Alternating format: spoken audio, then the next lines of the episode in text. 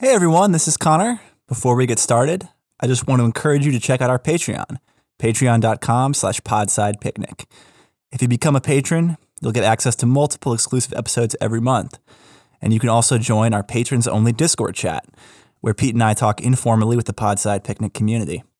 So if you like the show, go ahead and check us out at patreon.com slash podsidepicnic. Thanks.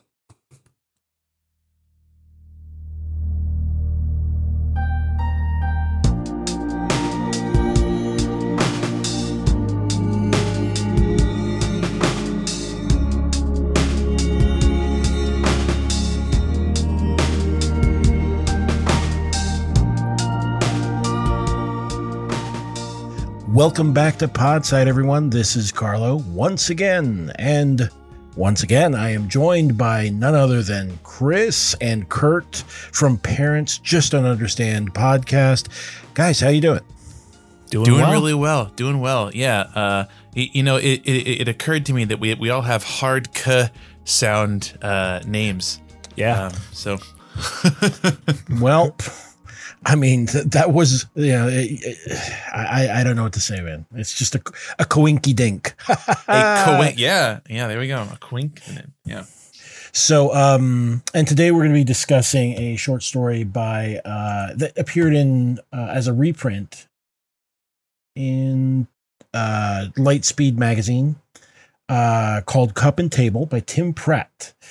Um, so we could probably get right into it. Uh, this is sort of uh, I, I don't know what you guys thought of it, but uh, we could probably do that. But first.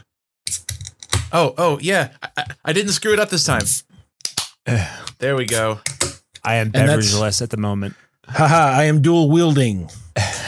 I I have an insanely cool beer uh design lo- logo design um called Sun Reaper. Uh, It looks like kind of like a.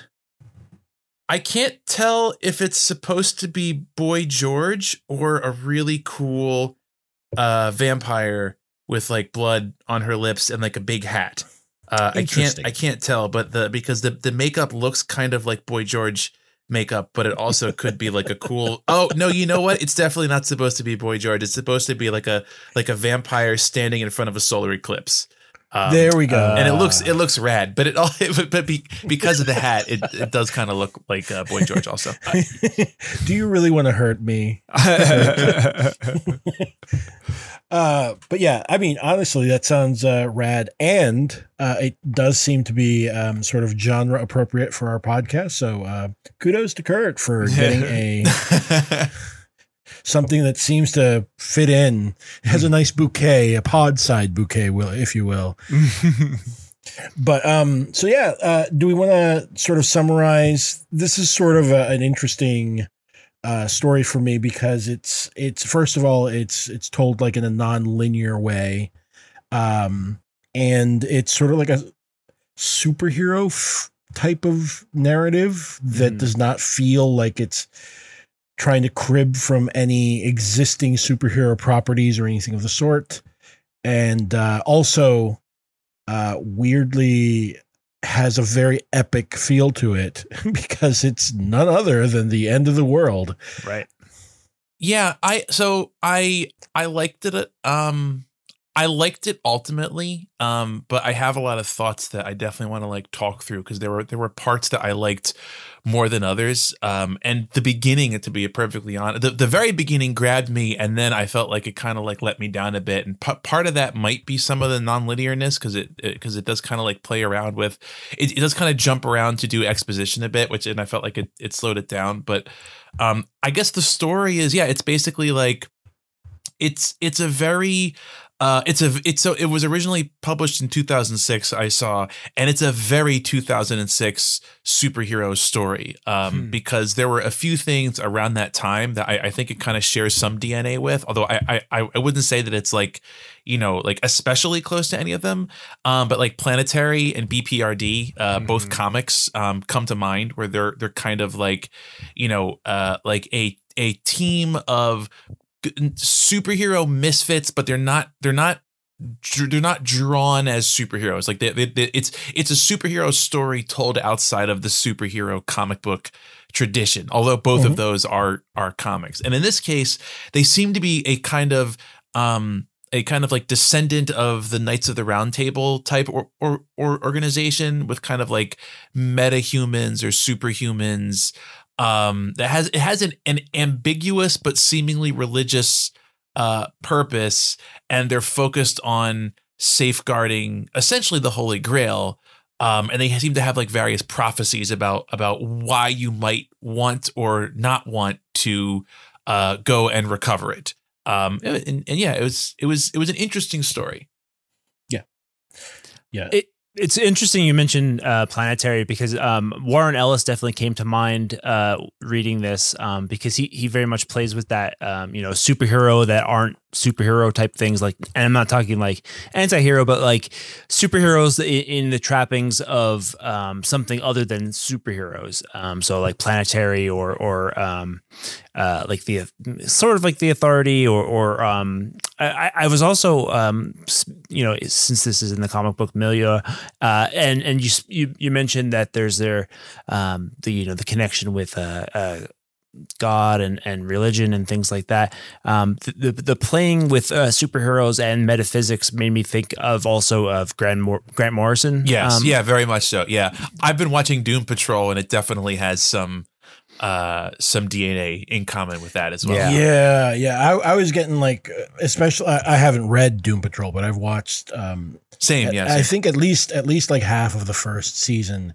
and it, it definitely has that feeling. Like the, like they're they're they're almost uh, grotesques or, or Mhm. monsters instead of being Mhm. um, actual superheroes. Like no self respecting uh, superhero organization, you know, with its lantern jawed, uh, you know, blue eyed uh, protagonist uh, hero or whatever would would allow them in because they're all sort of freaks. you're right. Yeah. Um, and and in that sense, I think yeah, it it does also uh, feel like uh, BPRD. You know, the was it the Bureau of Paranormal Research and Research and- Defense? Yeah, and and it does, and it it has a lot of um, I would say like Mike Mignola stylistic elements to it as well. Just considering like the the whole like Grail myth combined with kind of like you know a modern organization um, is very very Mike Mignola in general. Um, He really is, is- seems to be a big fan of kind of taking things from especially like especially like Christian or English or um, like Slavic mythology and kind of like saying like oh, okay so what if what if those were yes they're supernatural but but they're still around. And also there's like some people who are you know responsible for dealing with that in some way. And that, that kind of Mhm. runs through a lot of of of his his works both bprd and and elsewhere. Um what i what i liked about this story a lot though is um uh, the main character Sigmund, who is his he's essentially a person who, um, in, in a very Kurt Vonnegut sort of way, is kind of is is unstuck from time. And I think I think they even literally say unstuck from time, which immediately makes me think of Slaughterhouse Five. Mhm. Uh, and I I have to assume was was kind of an intentional uh reference that there just because of that specific language. But um he he can he experiences the present and some of the past simultaneously. So like they have the example of you know he'll he'll be at a restaurant and his partner orders a steak and as he watches he kind of sees the steak flicker back and forth between being like a piece of cooked steak and a slice taken out of like a living cow like like a still alive cross section of a cow because all the objects that he sees he experiences like them now and then them in like going back you know like a decade or two or or I think it says. And then and then with this organization he's he's able to um, and with the organization and some some uh, some some drugs, some methamphetamine, he's able to expand his power to go back far further, and at times even himself like uh, kind of like slip into the past. But he doesn't seem to have what, what I liked about him as a character, and I think this it's a very classic sci-fi conceit is he is not a superhero in the sense of he really has no control over his his power. It's something that happens to him or that he experiences and so the the nonlinearity of the story is is him kind of you know experiencing the story as he experiences it both in the now and in you know things that happened a few years ago. And and he even makes the point that like he doesn't understand how other people live in linear time. And he's kind of like like isn't that very limiting? Where whereas he's you know he's he's always experienced the the past and the present as kind of the same thing which which and again i, I think it, it makes for interesting prose and structure of the story. Mm-hmm. Yeah, I, I I liked how he described it as kind of like time is like gauze, like almost that like layers upon each other. Like it was like um you know like transparencies just on top of each other, like uh, you know, like in a projector that you would have at you know in school. Of you know what I mean like and he his way of like going back is kind of just like he, I think at one point they say he twitches the curtain away uh, and and like he- that's where he'll see that the different things. I thought that was a very evocative um, way of describing it. Yeah, I I do want to point out that um, it was a it was a bit of a relief revisiting this. Uh, that uh, perhaps to your to your uh, points previously, uh, either I don't remember if we talked about this um, on on an episode or just offline. That the that Sigmund's uh, ability does not increase because he just needs to believe in himself. Harder you know? Uh it, it is absolutely like doing amazing amounts of cocaine and snorting any snortable type of drug or upper that he can find that actually augments his Yeah. his ability. Um whereas like like you said he he can sort of easily sort of shift backwards and forwards um you know like a couple of years or whatever maybe even a decade or so.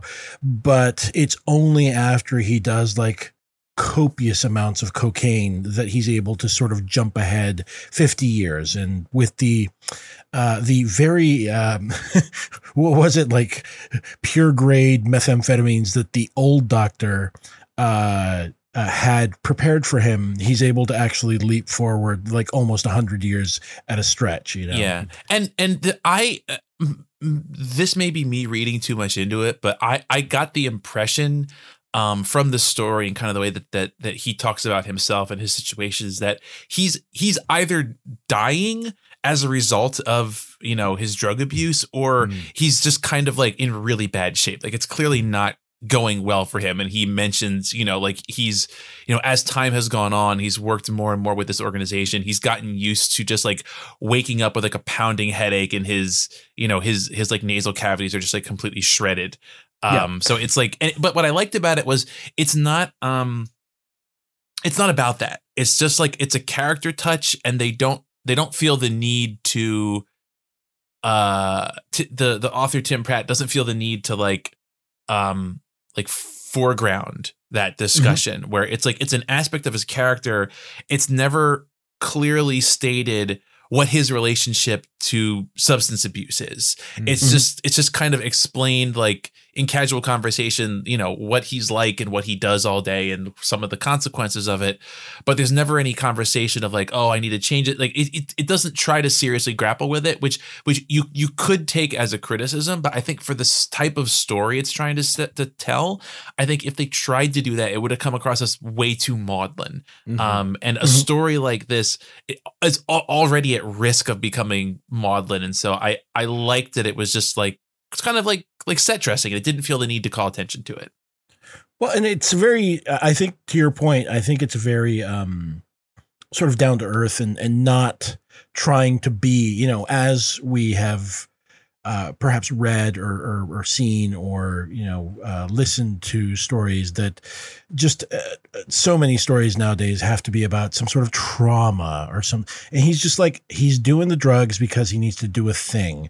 And i do i do think it's interesting because um, there is a moment i think it's like uh, maybe the third sort of break that the story has because it's only like 5000 uh, 500 words long. It's not very long at all, but uh, he takes the time to sort of perhaps uh, point us in the right direction as to how to view this story by having this little uh, excerpt here that I want to just read real quick. Um, that uh, it, this is about Sigmund. And so he says, at some point in his teens, Sigmund had graduated spy thrillers and Cold War history, passing easily from fiction to nonfiction and back again, reading about double and triple agents with an interest that bordered on the fanatical. Becoming a spy that idea had the ring of the plausible in a way that becoming a superhero never could. So, you know, this is already, he's trying to sort of hold the shining exemplars, you know, of a Superman or, you know, even a Batman uh, at arm's length because Sigmund mm-hmm. isn't about this. And the organization, the table, is not interested in that. They even make a mention that, uh, you know, oh, all that stuff that you guys do, the regime change stuff and the assassinations, that's to pay the bills. Mm-hmm. We're going to resume our purpose, which is to reclaim, reclaim the grail.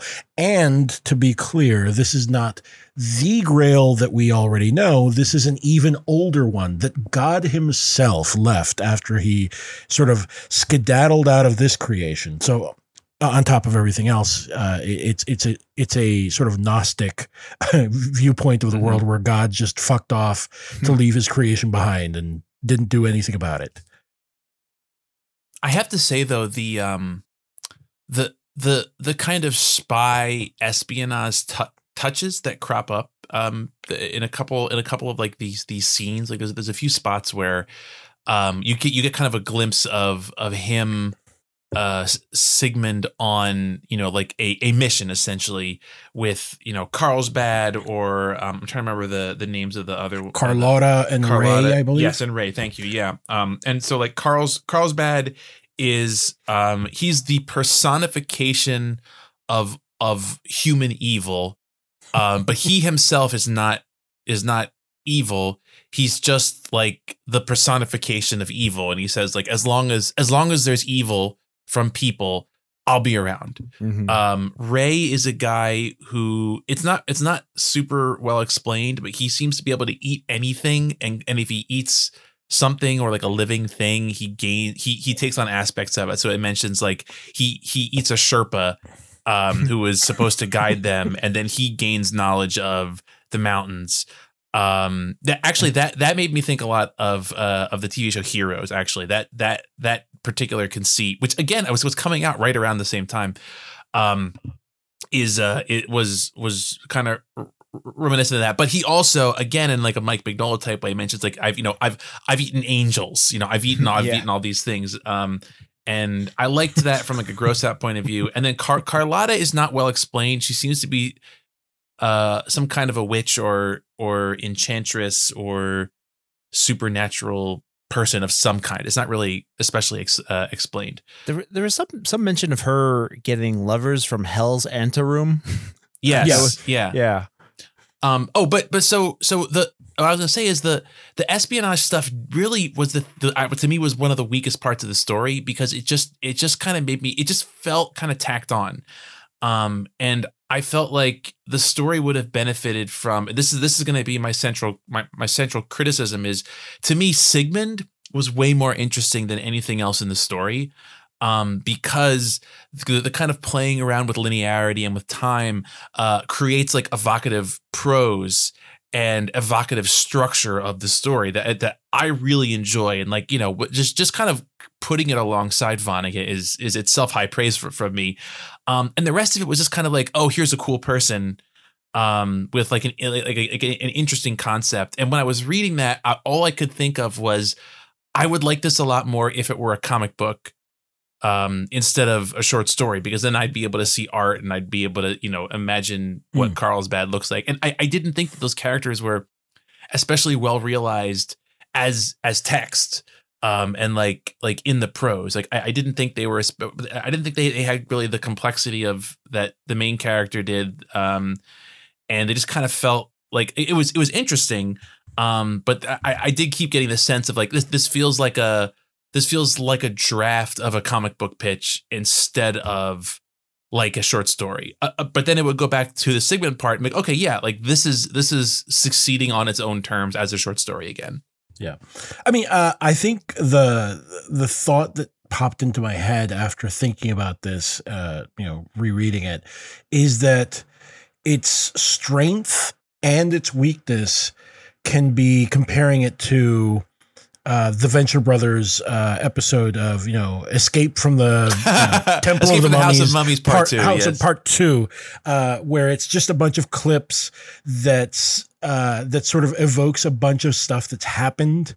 And there's so much stuff that's happening off stage, but whereas Venture Brothers actually, you know, you can, if you were to watch that episode by itself, it makes very little sense.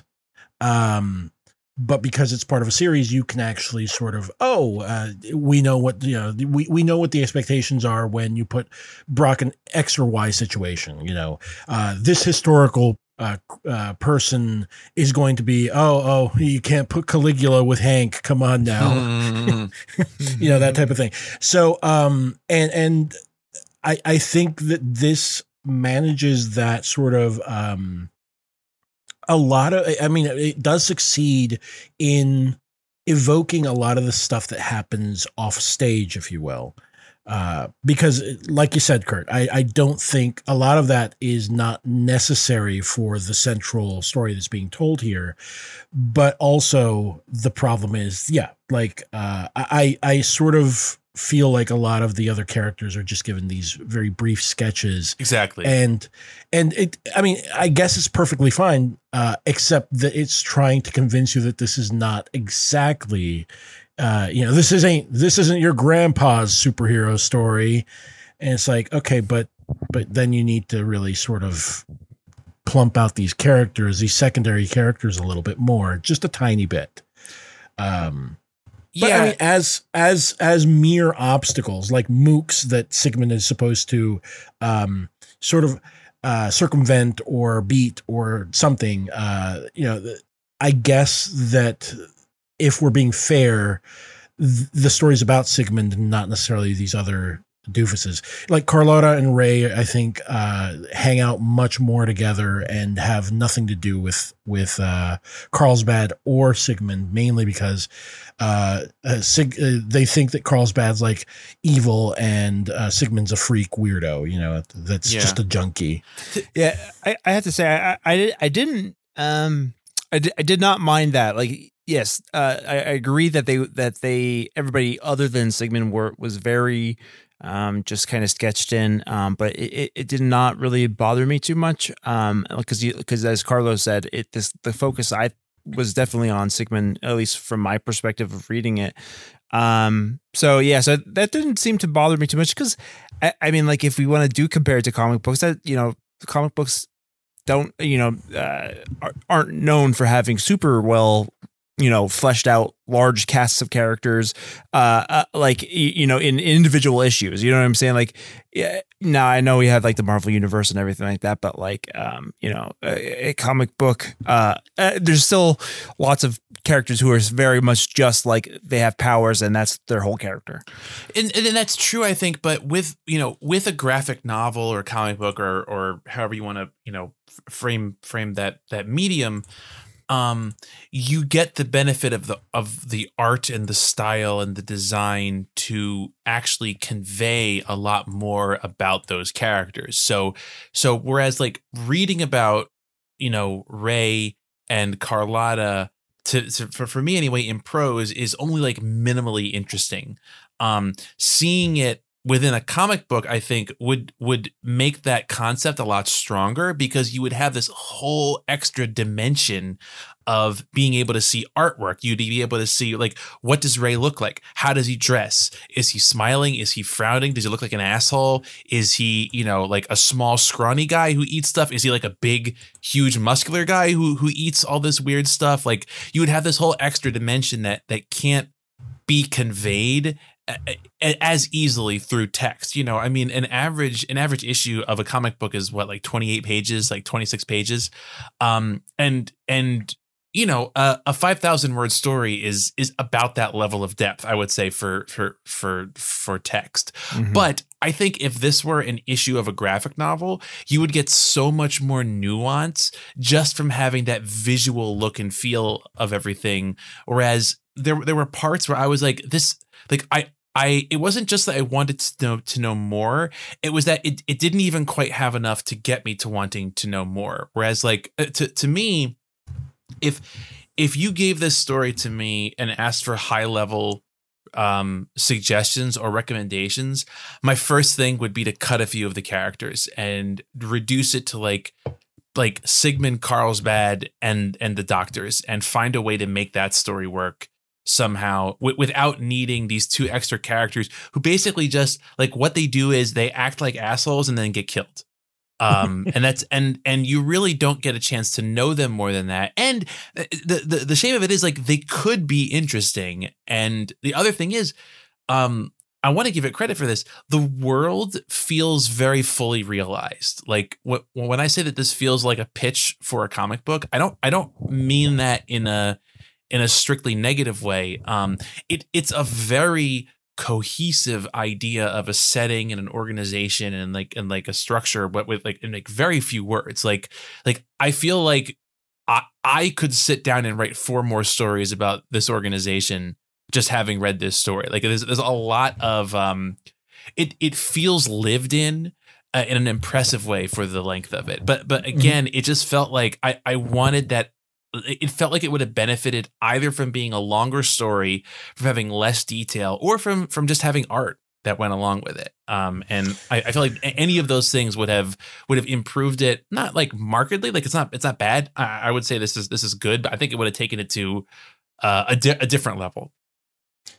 You know, you you say that, and I just uh, I think that you might be right. I mean, honestly, if they had taken Ray and Carlotta and just had them be specifically like pulled in when uh, the new doctor puts them on the the quest or whatever, and as they're like in the Himalayas, even though like Ray has a couple of really funny lines, like when when they oh we're going to the Himalayas, ah oh, fuck yeah, I've always wanted to eat a yeti, you know that shit, uh, which is a funny line, but um you know if if we are then just having Ray and Carlotta be basically um, sort of like uh, rival agents, if you will, uh, if we're going back to the spy uh, thriller type of structure, um, just have them called in to, you know, uh, sort of with extreme prejudice, uh, neutralize the threat, you know, uh, and just have them be like, well, these are the guys that they sent. These are the the killers that the the, ta- the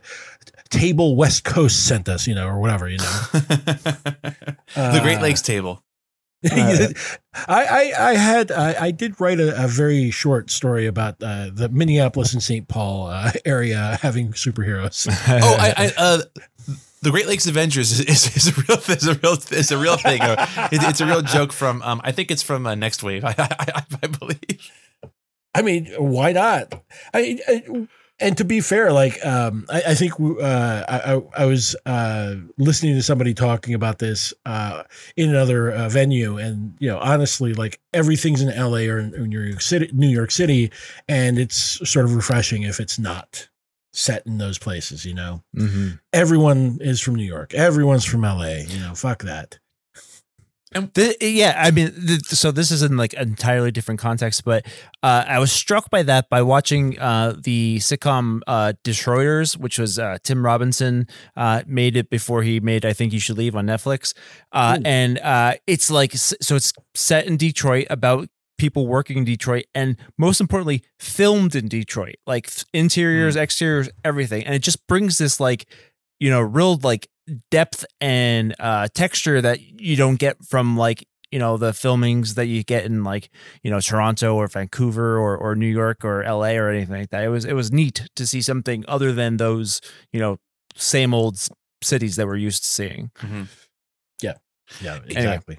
Anyway. So something. So I have a question for you, Carla. But first, I want to say um, I, something that I, I haven't given this story credit for that I should is um, I find in general um, uh, superhero based short stories extremely tiresome. Um, mm-hmm. I, I generally really dislike them. Um, I've read I've read like one or two that that I um, liked, uh, and I, I guess that this would be three. Um, and and it I, I think I think it escapes that by doing the exact opposite of what I was saying, and it it it gets away from the visual components of what you expect from superheroes. It's not. It's um. like when I read a story that is basically just describing a, like a, a a Batman comic where like people have you know like suits and stuff, I'm, I'm like, eh, I this just feels like uh, it just it just it, it just feels like not not tawdry. It feels like chintzy. Like it's like this this just feels like like you've you've imagined a comic book in your head and you're trying to describe it. And this this doesn't feel like that. And it doesn't it doesn't also doesn't scream superhero, even though it it it, it kind of it kind of says it at a at a room uh volume. um Yeah. but so so but but but Carlo, I have a question for you, which is why did you pick this uh story for us to read?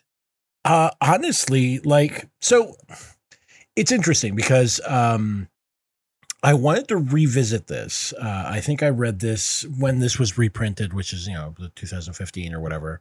Um, and uh, 2012 because I had, actually, 2012. 2012 my my mistake uh i mean i may have read it afterwards or something like that uh, somebody had passed it along to me and told me it was good and and so uh, i read it and i thought shit you know i hadn't started uh writing writing like super seriously but you know like i could i could recognize that this was actually pretty good um and you know uh, at that point, you know, what was it? We had maybe two Iron Man movies and a couple of other Mhm. Marvel things.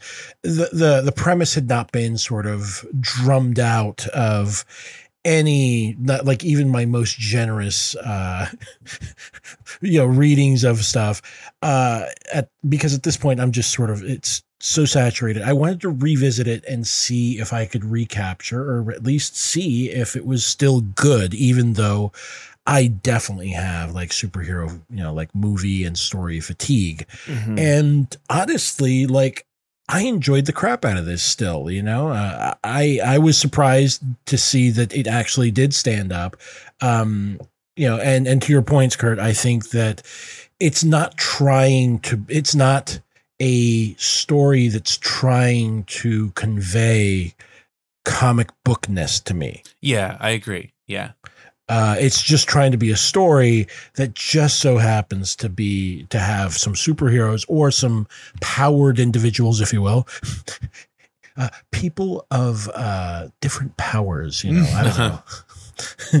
uh, anyway, the the point being that you know I wanted to test it against sort of my my just apathy towards most of the MCU stuff nowadays, Hmm. and truth be told, uh, I was pleasantly surprised to find that it, it still had it. You know, it still had the juice.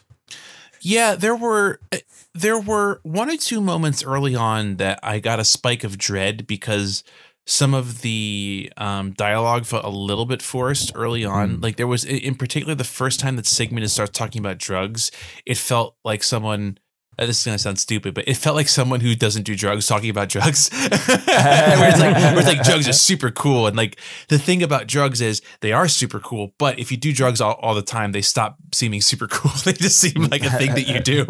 Um, but but then but I I really want to say like the dialogue I thought is um it is very good in a uh like like a journeyman way. So like I I often refer to um Terry Pratchett as someone who's very good at dialogue, not necessarily in the dialogue being like a soaring artistic thing, but the fact that like you read it and you don't you don't you stop thinking like I'm reading dialogue, I'm reading written down dialogue, and you just read it and it's part of the story. Um, and it was Mhm. very good about that. Like it's very well integrated with the prose. And a big problem I have with with a lot of stories that I read is that the the dialogue feels so apart from the prose. Like like it feels like you're reading a story and then you come to like a little script that somebody has copied and pasted into the middle of the story and you're like oh, okay i gotta read some dialogue. And this this doesn't feel like that. Like i didn't i didn't notice it at all. I just went right over it. And that which to me is the way that you should receive dialogue. It shouldn't feel like you're stopping and having to read you know a conversation. It just should be well integrated with the prose. And this very much had that that sense to me You mean there wasn't any instances of, you know, what the ever loving fuck he shouted? Yeah. yeah. Exactly. And and and, and uh, uh, honestly like you you mentioned you know he shouted. Even like the kind of like blocking tags or like the dialogue tagging didn't like it was just it was just well done. It was it was understated. It wasn't overdone. It was exactly as much as it needed to be readable. And no and no more which is I a mean, hard thing uh, in this day and age. Well, Mhm. yeah, I mean, it, it, it- honestly, it is. Uh, I I think, uh, and and of course, shout out to Right Good uh, episode. your your books are not movies or whatever exactly Yeah. it's called. Um, you know that is absolutely correct. I I- I do think that there is. Uh, going back to you know how this was not trying to be a comic book, um, you know it, it it it lets you actually receive the dialogue like you said it's it's trying to get out of its way in certain instances not at the beginning i, I will say it's a little flashy at the beginning because Yeah. it then it it does like that in media res stuff Mm. which it's i wouldn't say it's a it's a big black mark against it simply because um it's catchy enough. It's only until you get to that paragraph break where it's like oh but first or rather after you know and that stuff. And it's it's sort of very cheeky about it uh which sort of almost rubbed me the wrong way. And then i was like oh never mind. It's fine. It's fine. And as it progressed it i felt like the the the confidence in that the author presented you know that tim pratt presented in basically breaking up the story and leaving huge chunks of it off screen because that's not the point is something to be commended you know? Um and as such that confidence translates to not trying to prod me to think or imagine that Sigmund's doing this particular thing or he's posing in a specific way because I, you know, I, the author, wanted Yeah. you to imagine this and I want to control that movie that you have in your mind. It's like, no, Yeah. get the fuck out of there.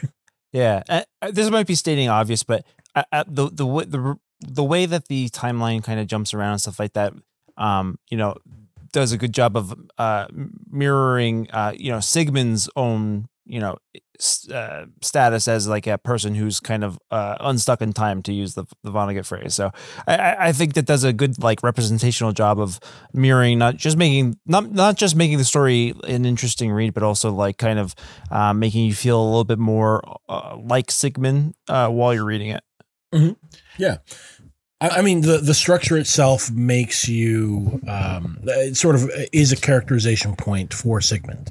I would say. and Yeah. and it, it also it is also cannily written in that it doesn't need to explain where in the timeline things are happening. It d- it's a- it's a- it really doesn't matter. So, for instance, like it um it jumps at one point from one of Sigmund's first missions with Carlsbad um to all of a sudden them meeting the new doctor who has replaced the the old doctor. Um and it doesn't explain it, it's it's not like you know suddenly he was at a different time you know it, it doesn't feel the need to set it up. It's Yeah. it's obvious from context clues that you have a you have changed time um and b like kind of broadly where you are in the story. Obviously you're meeting the, the, the new doctor so the old doctor is dead. That's already been established.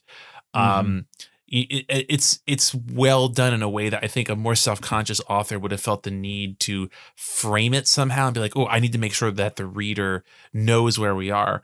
Um, and to that same point, um, a lot of the dialogue when it does exposition, um, it slips in details in a way that feels a bit more more organic. Uh, so, for instance, uh, in that same scene where they're meeting the new doctor, uh, Ray says, "Fuck that mystic bullshit." I joined up to make money and get a regular workout, not chase after some imaginary grail. You just stay in the library and read your books like the old doctor did, okay? So they've they've delivered the uh, the author has delivered like three pieces of of info there. One, Ray doesn't care, or at least doesn't want people to think he cares about prophecy, mystic stuff. Two, he's like a mercenary person. He wants money. Um, three, uh, they've delivered a key fact about the old doctor and the new doctor that the old doctor was a like an inactive person who was focused on research. Um but the but none of those three lines to me anyway read unnaturally. They don't Mhm. they don't do the you know uh th- th- they're not as they're you not- know, Bob. as you know bob. Yes exactly. They're they're not like stopping the dialogue to to deliver like a piece of of uh, exposition. It's just it's just it's something you would pick up on from listening to somebody's conversation. You know, uh, fuck that mystic bullshit. It's it's a little bit on the nose, but it does sound like something that an asshole would say. Like it sounds like reasonable dial, like reasonable enough dialogue. Um, even the one the the middle one, I joined up to make money and get a regular workout, not chased after some imaginary grail, should be more on the nose.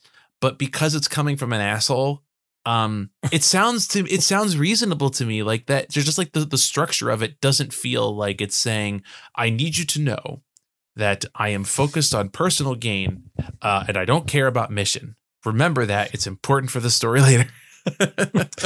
As an asshole American, yeah, and and I I- I feel like this is one of those things that's like it's undervalued but super important in um in writing. Um, and again, I think that the the the author Tim Practice a lot of a lot of credit for this is um having the reader not notice what you are doing with your story when it's happening eh, to me anyway is one of the most important aspects of writing it's the equivalent of being able to watch a stage play and forget that you're watching a play like the Mhm. worst thing that can happen when you're watching a play as someone who's been uh, many community theater productions is that Mhm. you're like oh i'm watching a not very good play right now Yeah. you know that that that that piece of uh that that piece of like uh um you know like set, dressing just fell over.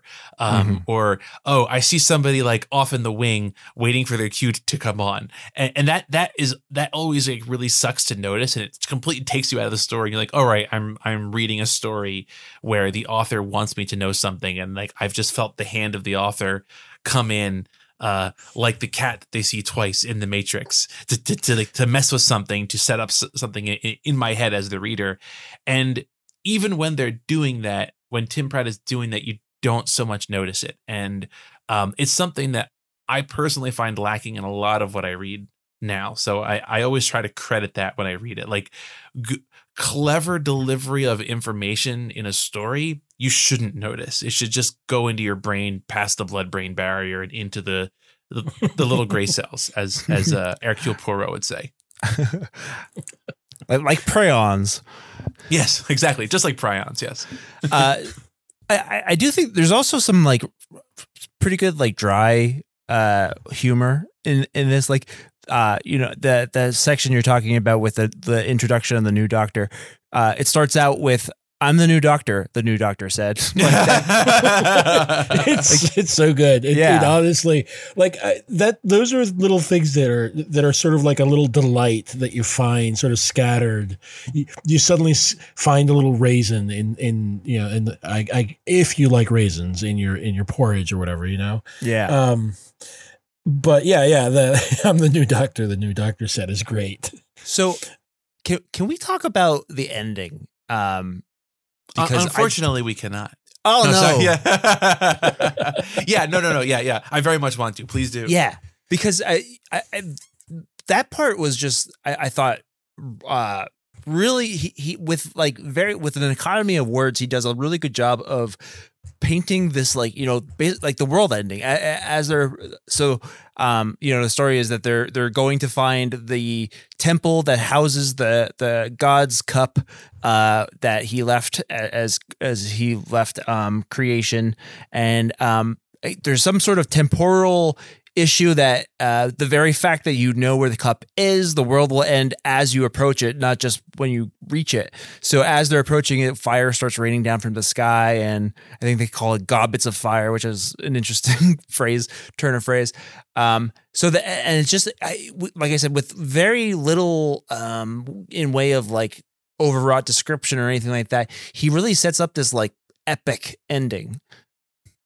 yeah, Yeah. and and to be clear the the particular mechanics of it are that you find out that the the cup um contains god's blood and That's right. when you drink god's blood you become a little bit of a god yourself and god will show up and and he will recognize you briefly as an equal and do whatever you say or answer any questions or whatever because again i i love this sense of Um, it's an almost like it's an almost like Gnostic sense of a slightly condescending God Mhm. who is elevated um, above people, not just by dint of being God, but by some aspect of like capacity or caste or hierarchy. Like God is God, you are not God. Why should God care about what you have to say? But if you trick God into thinking that you are a God, he'll be chill with you.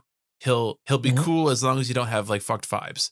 Um, and and you, I, you, I you, really manage- like you managed to yeah you managed to get the pher- you rub the pheromones on your Exactly. body and he, exactly. he smells the god smell on you yeah. yeah Yeah, and and it's it's it's a it's a clever conceit and as you say it's conveyed in not many words um i really liked the touch uh i thought this was super clever of um when he gets the cup he mentions that um the, the, it's it's liquid in the middle but around the edges of the cup the blood has like dried up and then and i i love this this is a nice little bit of humor So he good. snorts he snorts the god blood yes. um, and that it takes him back to the beginning of of time, right before Time? God left Yeah. the world.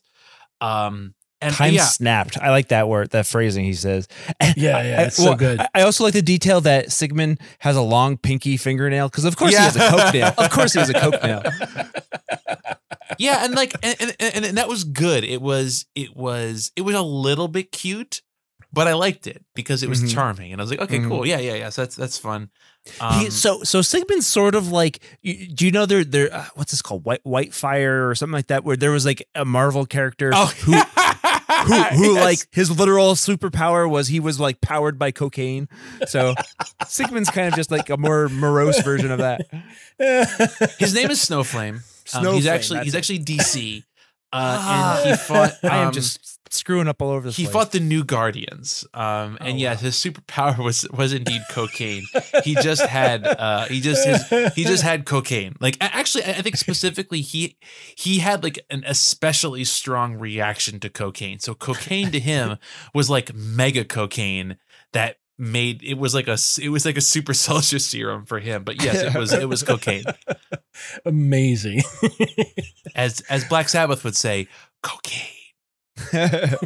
Um yeah and and to your point like i i mean I, I don't think anybody listening is going to care overly much about spoilers, but if you do, I'm going to read the last line of the story, which is which is very clever, and then we're going to talk about it probably. Um, if anybody else is into that, uh, so so if you if you if you care about that, don't listen to this part. Go listen to something else. Maybe listen to Hawkwind for a future episode. Mhm. Um, yes Do your homework. the the ending is you know Sigmund i- i- is at the beginning he encounters God. Uh, God turns around and is like, "Huh?" Um, and Sigmund says, "Hey," Sigmund said, "Don't go."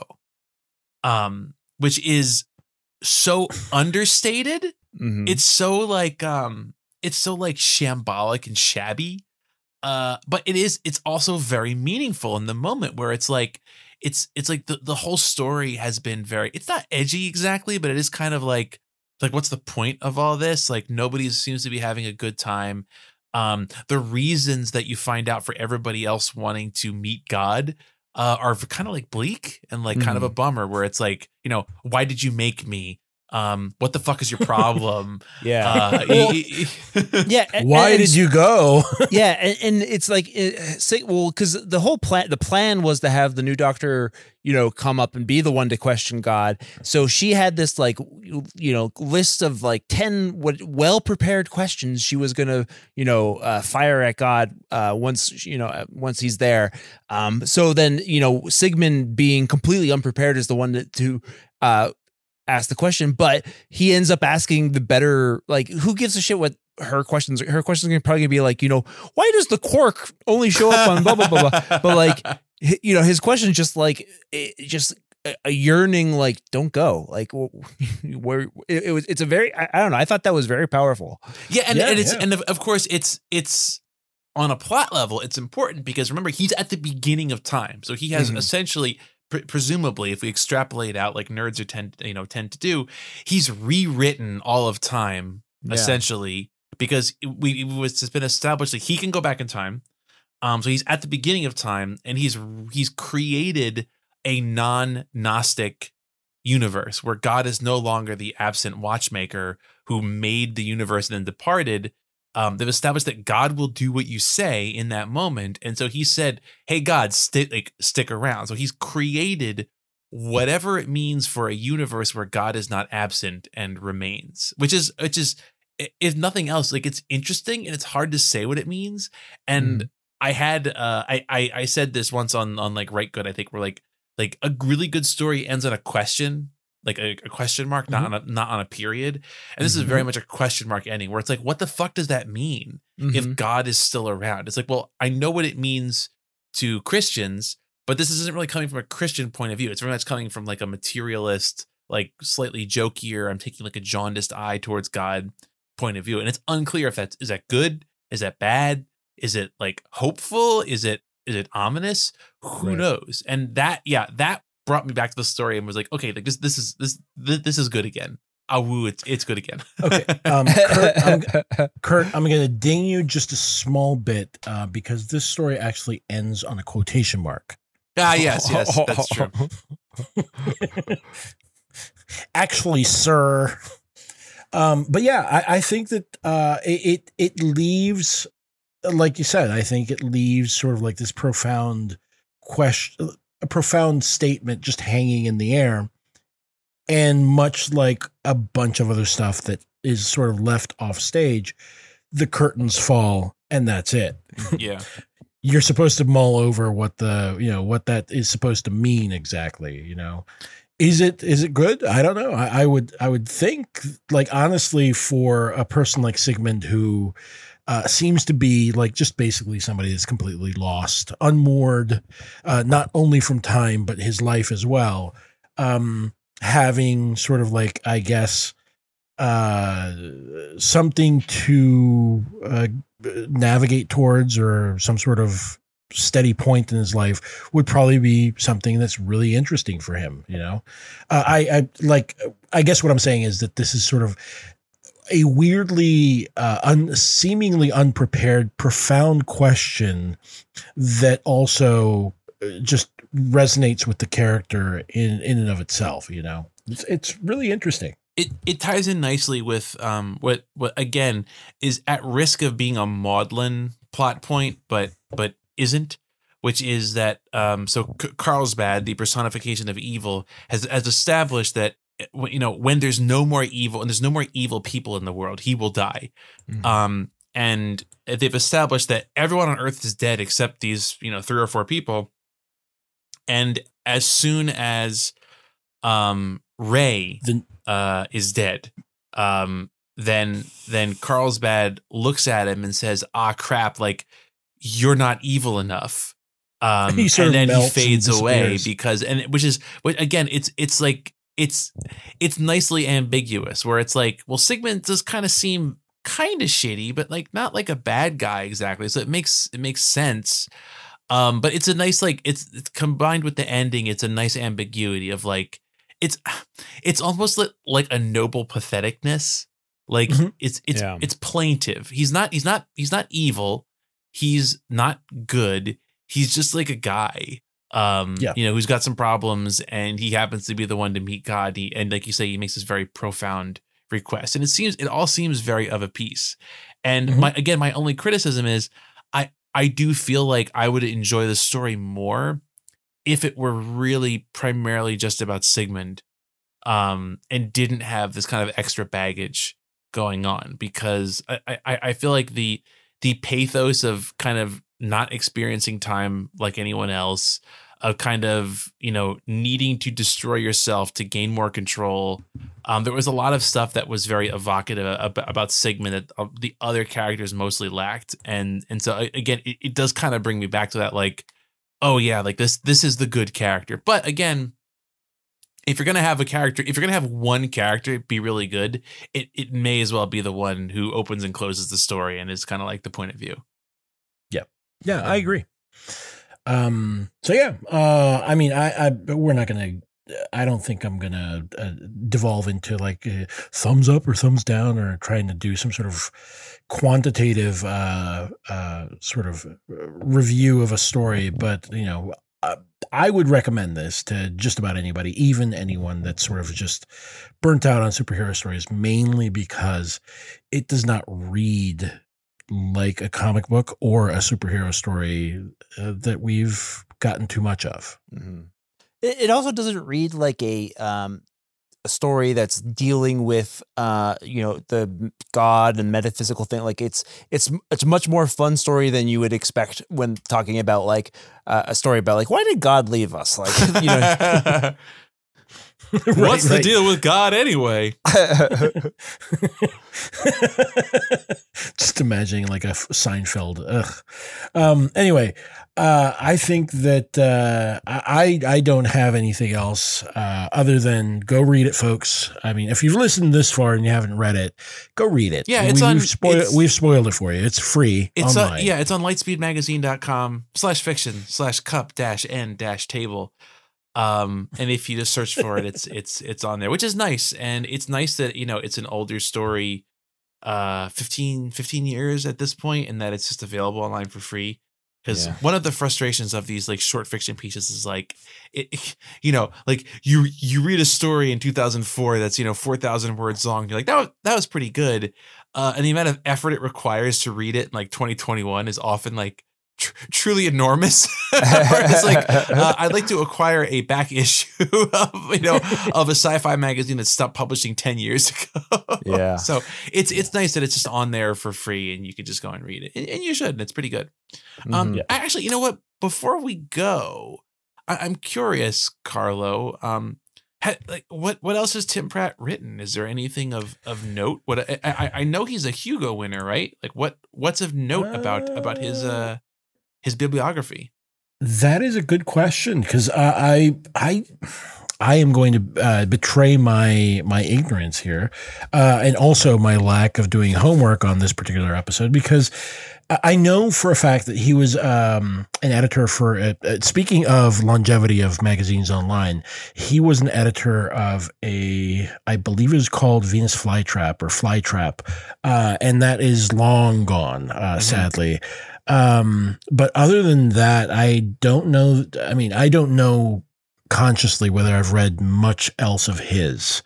Uh, and, and part of that is because I would just sort of power through. Like I'd buy one of those, um, like the, the, the old Gardner Dozois, you know, the year's best science fiction number Yeah. 25 or whatever. And you just sort of power through them and, and read as many as you could before you just like, okay, there's still like 400 pages on this fucker. Uh, I'm going to put this down and never go back to it. He has a shitload of novels. He's written like God, uh, 15, His, 20, like uh, I mean, novels. of- I don't know, like a lot of novels. Yeah, I, s- uh, I mean, at at time of this reprint, uh, it is over twenty novels, and you're saying that he has a ten. He's added ten more to those. So, Jeez. uh, yeah, Wow.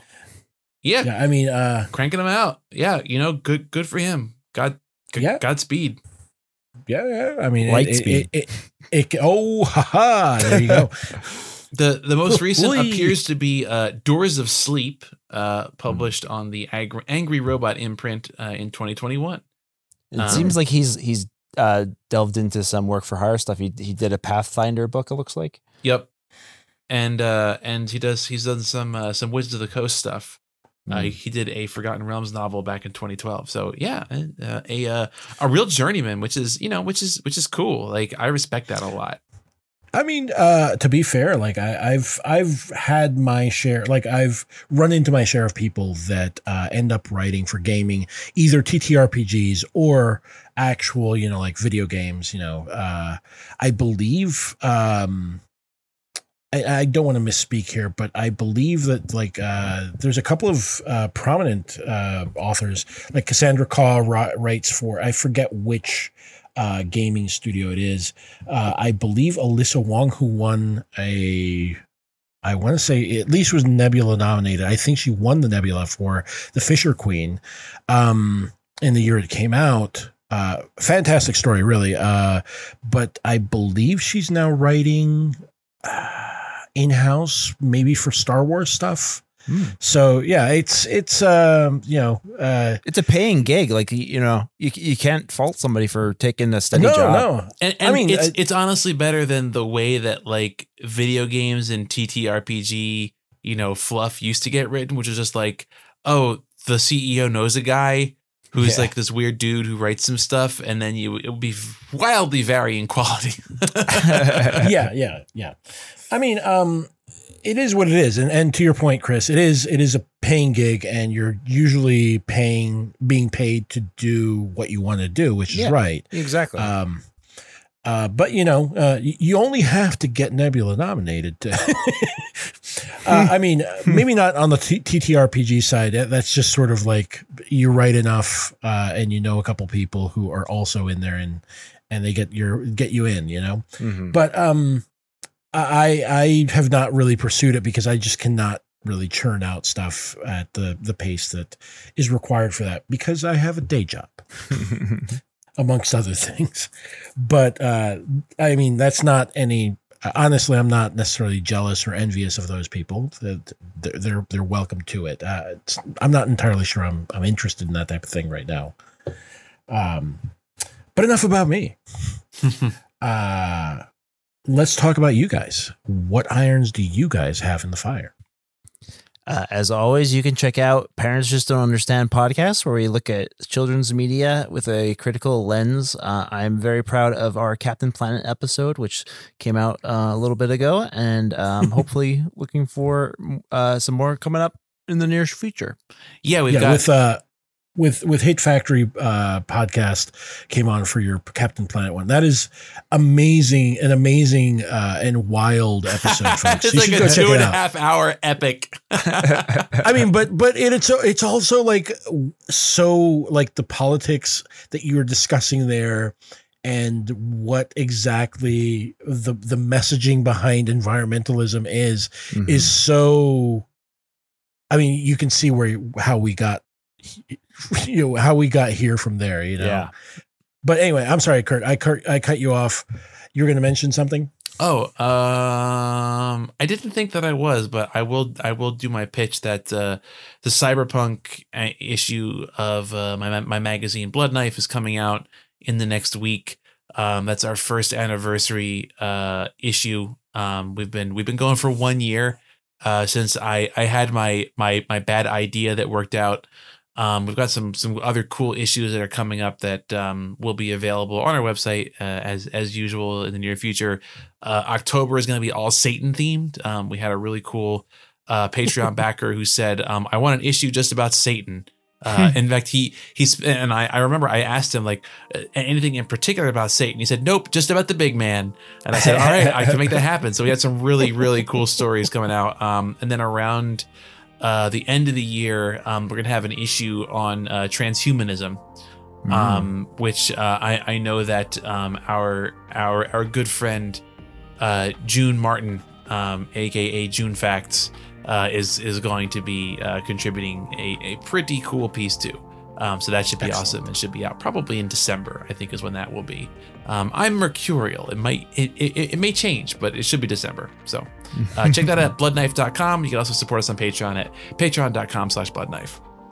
Excellent. All right. So uh, go check those out. And uh, again, thanks for listening, folks. Uh, this, as always, has been Podside. Catch you later. Bye.